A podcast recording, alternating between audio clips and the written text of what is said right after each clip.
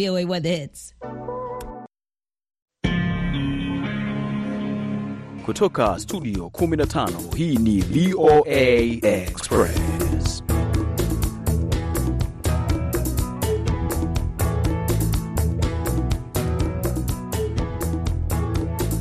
Ni VOA Express, jiji kuu la Marekani, Washington DC, tarehe ikiwa ni 20 mwezi wa Februari mwaka wa 2024, mambo yakiwa safi sana, japo Washington baridi baridi tu, lakini ni msimu wake. Jina langu Harrison Kamau. Na hapa studio ni mimi Abdu Shakur Abud karibisha katika VOA Express hii leo ambapo tutakuwa na maswala chungu nzima. Miongoni mwayo ni swala la kuleta mabadiliko Afrika katika swala la elimu, hasa kuangalia kwamba mtalaa unaambatana na maendeleo na mageuki, mageuzi yanayotokea katika karne ya 21.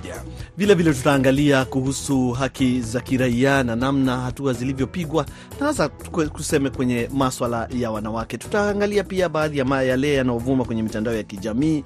Kama ilivyo ada, ni kwamba VOA Express haikwendi bila mziki. Habari za kimataifa zipo, barazani na swali la leo, na ninajua tu kwamba popote ulipo upo tayari zaidi kusafiri nasi. Mimi nampa fursa mwenzangu hapa Abdu Shakur, najua kwamba kuna jambo ambalo umedokezea. Sasa muda ni wako. Naam, asante sana. Bila shaka kama tulivyosema, ni swala ambalo linazungumzwa sana. Tutaanza na swala la elimu barani Afrika. Uh, elimu kuelekea karne ya ishirini na moja. Tuko katika karne ya ishirini na moja, lakini bado watu wanasomeshwa maswala ambayo hayana maana katika maendeleo na kazi na teknolojia. Kwa hivyo viongozi wa Afrika katika mkutano wa Addis Ababa ulimalizika kikao chao cha 37 walijadili kwa ufupi tu kuelimisha na kuwapatia Waafrika ujuzi mm -hmm. kuweza kukabiliana na maendeleo. Kwenye simu tuko pamoja na Dr. Levi Masereka huko Kampala, Uganda. Karibu Dr. Levi, habari yako huko Kampala? Habari nzuri. Naam, sasa kama tunavyozungumzia swala la kuleta mabadiliko katika mtalaa, nyinyi wataalamu mnaionaje swala hili? Ni swala zuri ambalo sisi kama wataalam na Waafrika ni jambo ambalo tumekuwa tukifikiria ni kwamba imecheleweshwa kutimiza kauli kama hiyo, kwa sababu ni jambo ambalo linawashirikisha wanafunzi na kuwapa ujuzi wa kiutendaji na kuwa wasomi ambao hawategemei kuajiriwa, lakini wakihitimu na mtaala mpya ambao ni wa kiutendaji zaidi kuliko kutegemea. Ni ule ambao unaweza kuwawezesha kujiajiri na sio kwamba watategemea serikali mpaka wapewe kazi. Kwa hivyo ni mtaala ambao kutokana na maendeleo ya Uafrika itasaidia sana. Kwa hivyo nyinyi huko Uganda mmechukua hatua gani, au Afrika Mashariki kwa ujumla, hatua gani zinachukuliwa kufikia hali hiyo ya mabadiliko ya mtalaa? Nikizungumzia Uganda, mwaka elfu mbili ishirini ni mtaala mtaala wa kiutendaji ulipitishwa.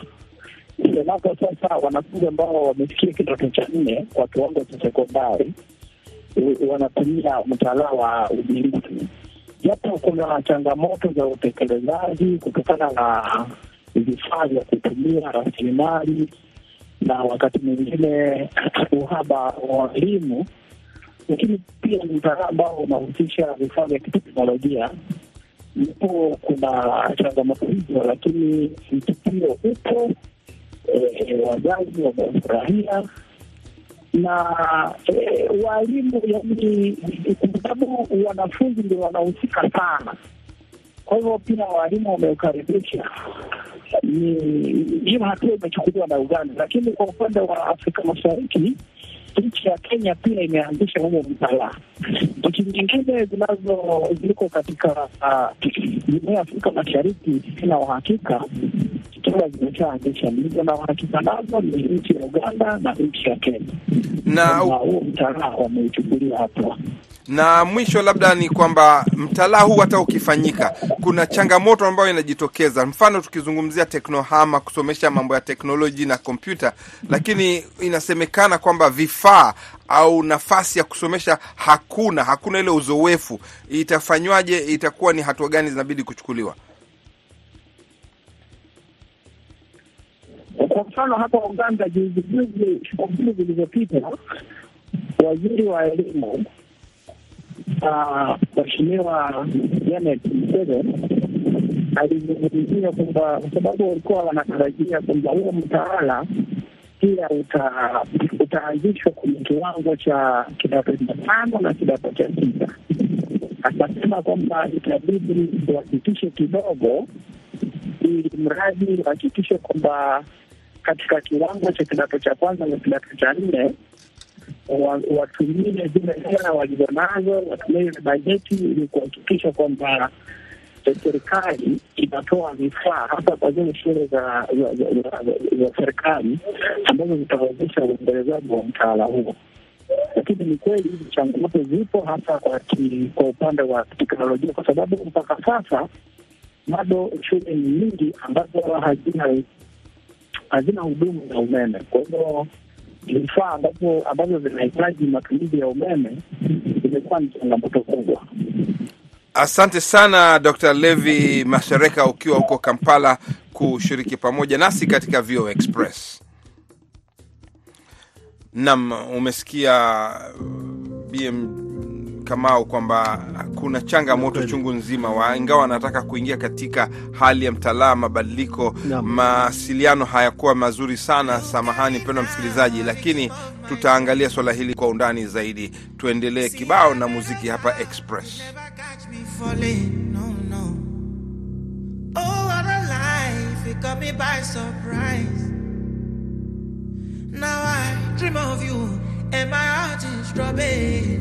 Look what you made me do. Look what you made me do. I fell on my face for you, baby. Look what you made me do. Share not love at first sight, or is it in my head? Cupid chase me, oh, but I'm still running. So who is this stranger that's in my bed? I didn't want to, but I don't find my person. Oh, look what, what you made me do.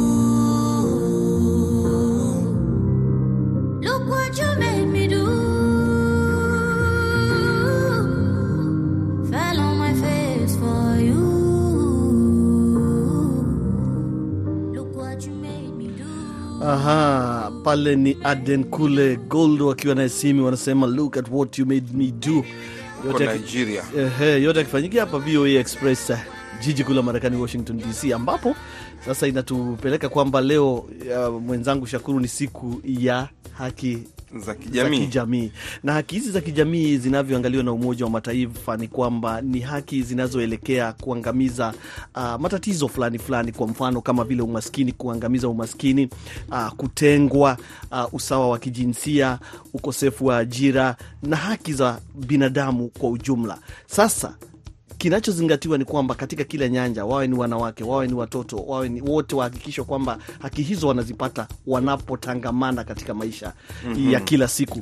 Na tunapozungumzia kuhusu haki hizo ambazo zina zimeendelea kupigwa na hatua ambazo zimepigwa, labda naona tena turejee Uganda ambapo mm. tunakutana naye Esther Otim. Esther Otim, uh, Hebu tueleze kidogo pia, wewe ukiwa kama mwanamke, wakati sasa tunazungumzia mambo ya haki za kijamii, wewe unaweza ukasema ni haki gani kama mwanamke, ama swala hili unachukulia vipi siku hii inapoadhimishwa? Asante sana mtangazaji. Naona hatua ni kubwa, hatua ni kubwa sana, kwa sababu mwanamke kama mwanamke alizaraulika sana katika jamii. Kwa hiyo sehemu ya kumtetea mwanamke imemfanya mwanamke awe jasiri na asimame na awe na uwezo mkubwa katika jamii. Kwa hiyo kwa upande wa haki za wanawake zimemtetea sana mwanamke kwa namna nyingi, ambapo sasa mwanamke ameweza kuwa ni chombo imara katika jamii.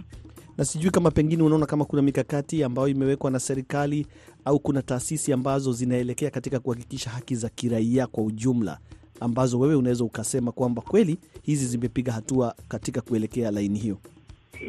Zip- Zipo taasisi ambazo zinapigania uh, wanawake kwa ujumla, ambapo mara nyingi wanawashikanisha na wanawake na watoto. Kwa hiyo unakuta hawa ni wanaharakati uh, taasisi ambazo zinashughulikia watoto na wanawake kwa ujumla, ambao wanaangalia mtoto wa kike ama mwanamke anapata wajibu unaofaa na kutetewa ama kusaidiwa katika matatizo, hasa kwa wale ambao wanakuwa katika wakati mgumu, wanaofanyiwa vitendo vya ukatili kwa ujumla, hasa wanawake walioolewa ama watoto ambao wanakoseshwa haki za kawaida za mtoto. Kwa taasisi kama hizi zimemkomboa sana mwanamke na imekuwa kimbilio kwa wanawake wengi na watoto wa kike ambao walikosa msaada hapo awali. Asanti sana Esther. Labda niongeze tu kwamba siku hii inayoadhimishwa kila tarehe ishirini Februari uh, kila mwaka ndipo pia nafasi ambapo taasisi tofauti za wanaharakati wa haki za kijamii zinapata nafasi ya kueleza maendeleo, mipango na mikakati iliyopo, pia zikiangazia baadhi ya vikundi ambavyo vimekandamizwa, yaani kutoa taarifa kwamba kuna watu fulani wamekandamizwa. Kwa mfano kama mahali kunapoendelea vita sasa hivi, labda kule Ukraine na Gaza mm. huu ndio wakati wa kuzungumzia hao siku ya leo. Sasa Yeah, ndipo- taasisi zinapata nafasi ya kuelezea na kuchukua hatua za kuwasaidia wale ambao labda hawapati haki. Kwa hivyo tuunganishe na muziki kutoka Uganda, labda itafanana sana. Mziki utakuja tu kwenye, Utakuja. kwenye VOA Express. Naona vizuri, kwanza tupate habari za kimataifa. Okay.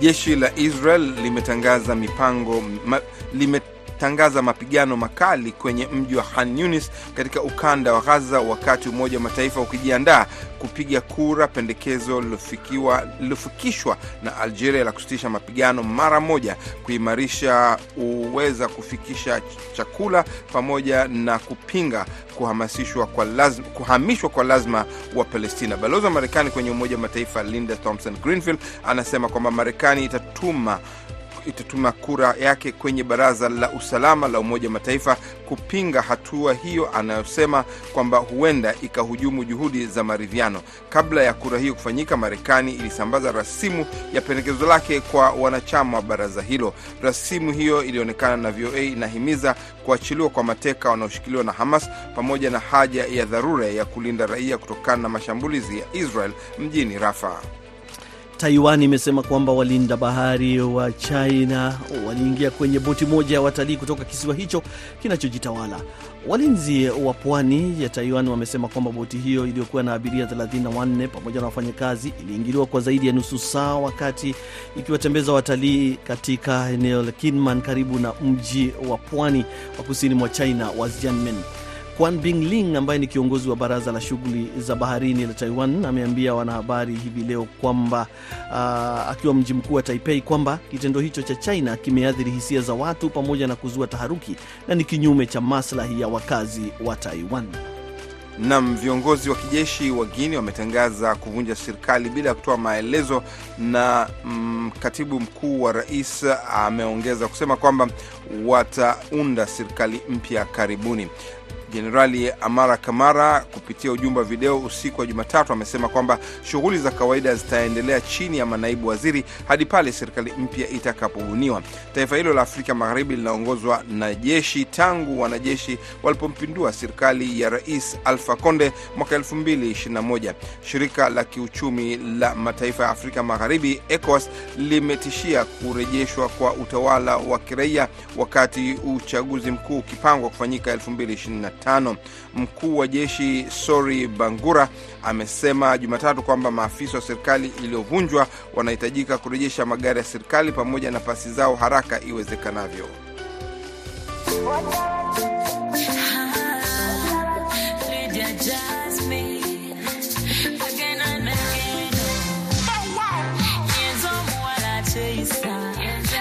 Nam, basi kasa ulivyosema kwamba tunataka muziki kutoka Uganda, basi leader Jasmine akituambia wotobade kuchayinga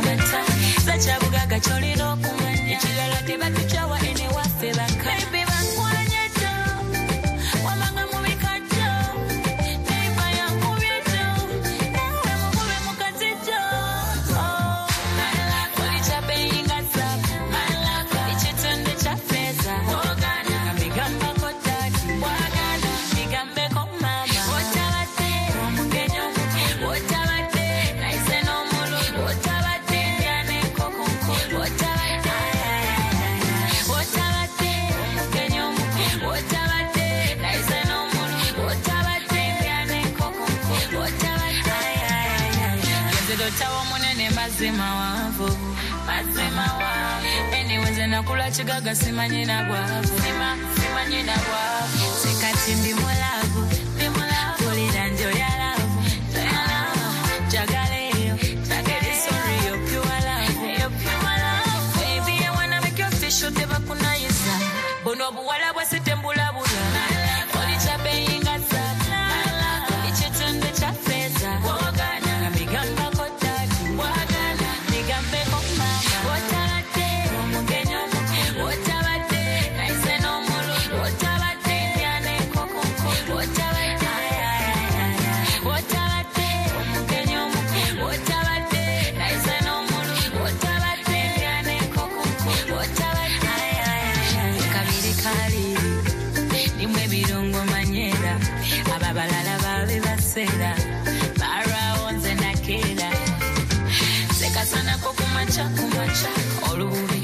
lw'okucayina amata zakyabugaga kyolina okumanya ekirala tebatukyawa ene waffe baka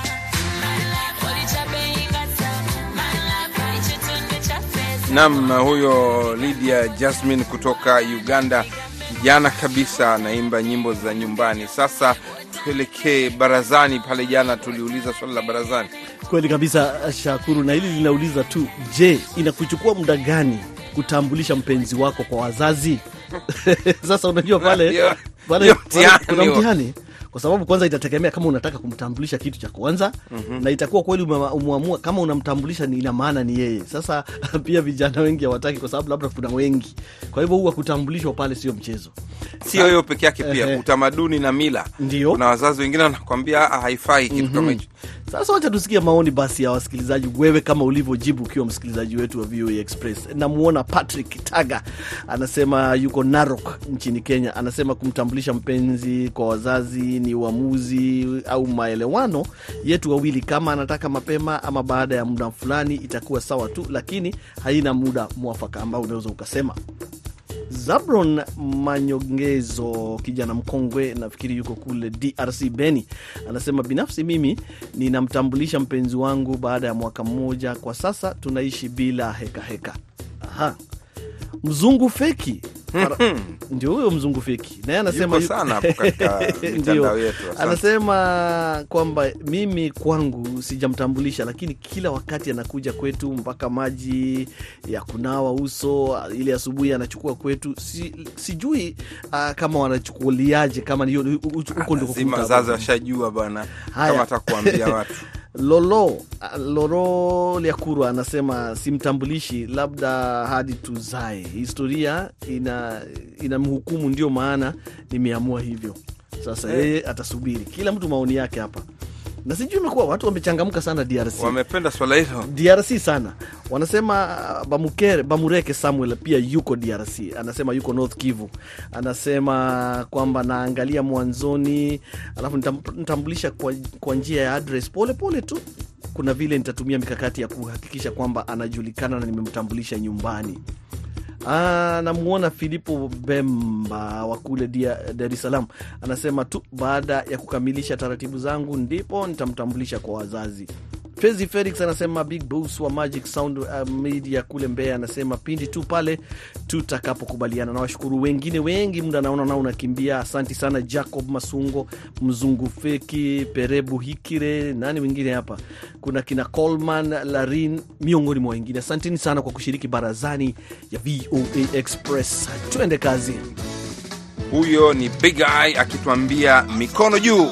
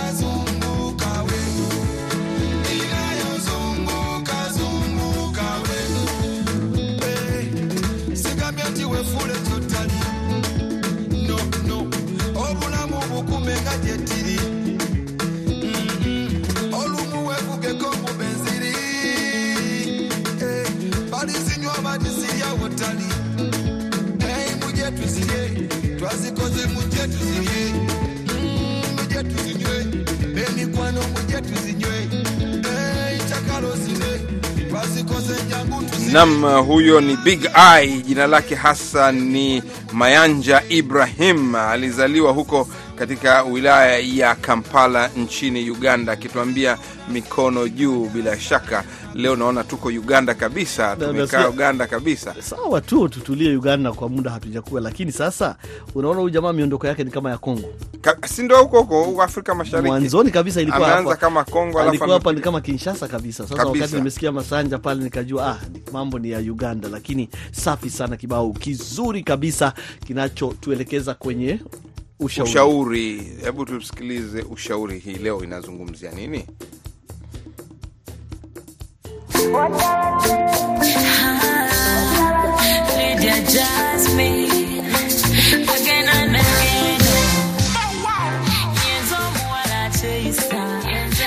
kyetega sikyetega nava nekunyombo sigwirana newonvuma sikuddiza sekasanako kumaca kumaca olububi lwokucainga bata sakyabugagga kyolina okumanya ekirala tebatukyawa enewaffe baka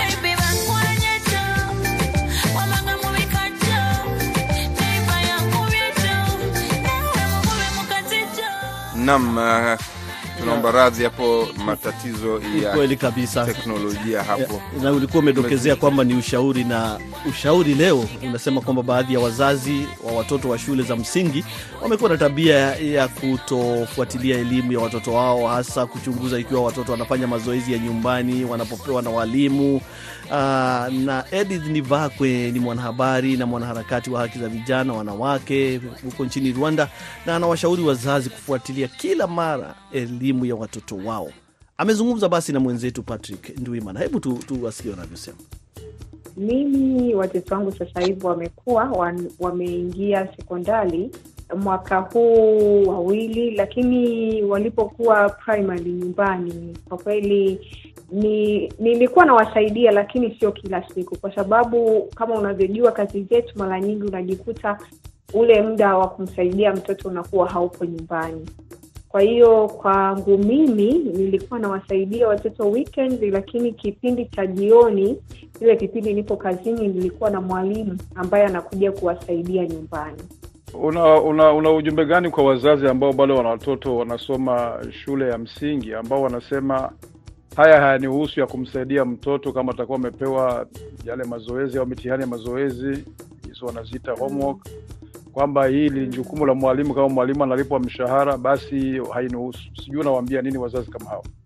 Okay, uh, mimi naweza nikamwambia mzazi kama huyo kwamba uh, mwalimu anakuwa amefanya kazi yake shuleni na ni jukumu la mwalimu na mzazi kumsaidia mtoto ili kuweza kufaulu vizuri.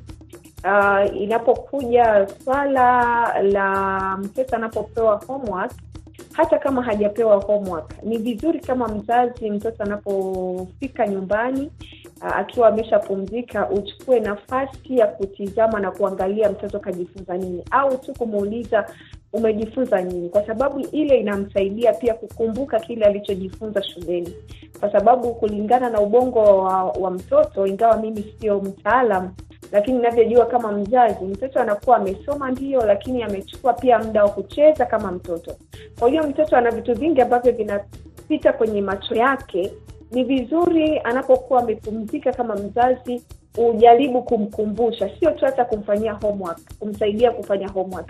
Jaribu kuongea na mtoto, umejifunza nini.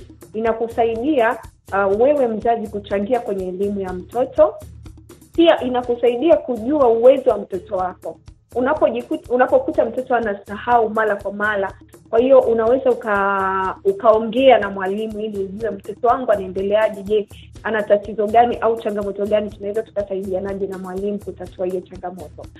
Inapofikia sasa kipindi cha homework, mi nadhani kuna baadhi ambayo ambao wanachukulia kama ni kazi ya mwalimu, na naweza nikasema uh, kwamba hizo ni fikra potofu Aha, basi umesikia mambo kabisa. Ni vyema kufuatilia watoto wanapofanya kazi ya nyumbani, kazi ya ziada, uwe ukielewa kabisa kama unafuatilia au mnashauriana na Yes, mwalimu. ma- ma- sio kwamba unaacha tu watoto Mhm. wanakwenda, mambo yanakwenda.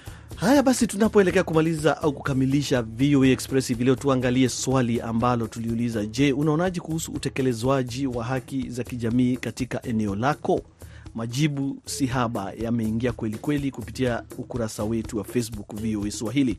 Namwona Dider Sahani akiwa kule Kivu Kaskazini, DRC, anasema haki za kijamii bado hazionekani hapa kwetu, sababu kubwa ni hali ya usalama. Zabron Mayongezo, kijana mkongwe, anasema pia yuko Beni, DRC. Anasema binafsi, hapo nilipo haki za kijamii bado hakuna utekelezaji, maana nchini mwetu swala la usalama limekuwa paswa kichwa. Israel Shantiwa anasema yuko kule Tunduma, anasema huku hakuna kitu hata kimoja serikali imefanya kiwe, kuendana na haki za, za kijamii. Solo Koisom yuko Kenya, namwona bendera ameweka Kenya pale, anasema kwamba uh, mambo yameimarishwa.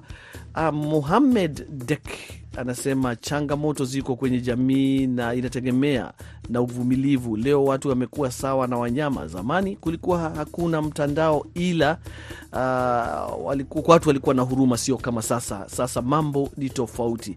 Sarafine Sau anasema tuoneje ita hali huko gizani, umeme hatuna. Yeye anasema kuwa umeme hawana. Uh, Nyanda Bundala anasema wacha tupambane na hali zetu. Hali hii ya kutafuta usalama sisi hatuna, tunapambana na hali yetu.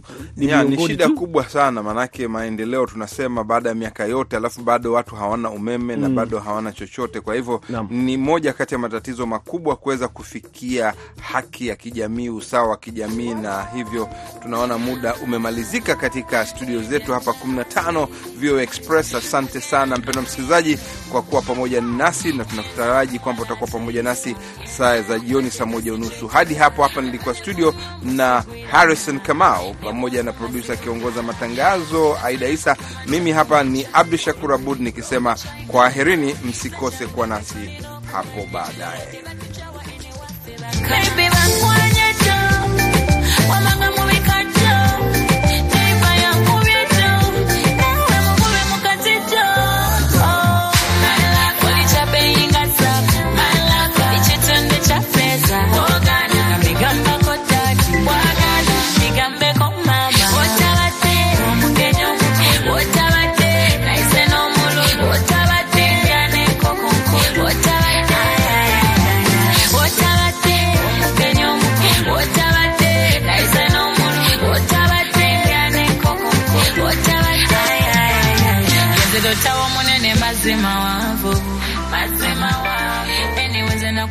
bagasema nyinagwa